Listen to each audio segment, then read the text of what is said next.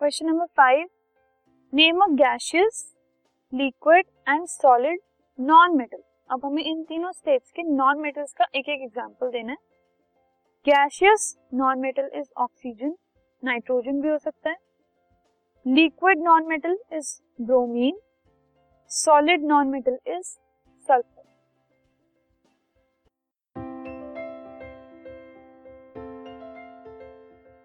this podcast is brought you by Hubhopper Shiksha Abhiyan अगर आपको ये पॉडकास्ट पसंद आया तो प्लीज़ लाइक शेयर और सब्सक्राइब करें और वीडियो क्लासेस के लिए शिक्षा अभियान के यूट्यूब चैनल पर जाएँ।